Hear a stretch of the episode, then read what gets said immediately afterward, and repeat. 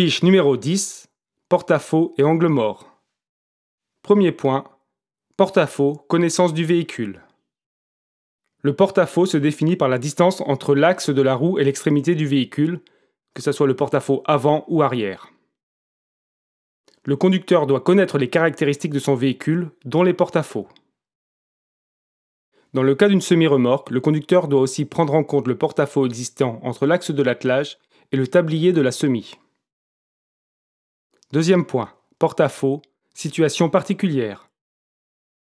On peut trouver comme situation particulière des virages accentués, des changements de direction, les manœuvres et les passages étroits.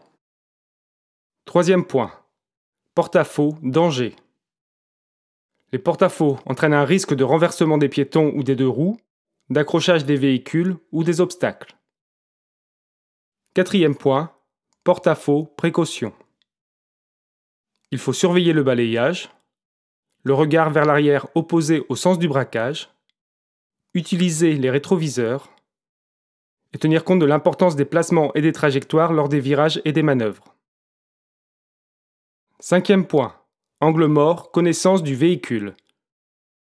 Un angle mort se définit par une zone de non-visibilité vers l'arrière et sur les côtés. Un poids lourd ayant un gros gabarit, il a des angles morts importants. Sixième point, angle mort, situation particulière. Les dépassements, les rabattements, les changements de direction et les manœuvres. Septième point, angle mort, danger. Les angles morts entraînent un risque de collision à l'arrière ou sur les côtés. Il faut faire attention lors des dépassements des deux roues, surtout lors des arrêts. Sur les véhicules articulés, il faut tenir compte du fait que les angles morts sont changeants. Huitième point. Angle mort, précaution. Lors des manœuvres, il faut descendre du véhicule et vérifier l'espace libre. Si possible, se faire guider. Et utiliser les rétrovisions caméra de recul, etc.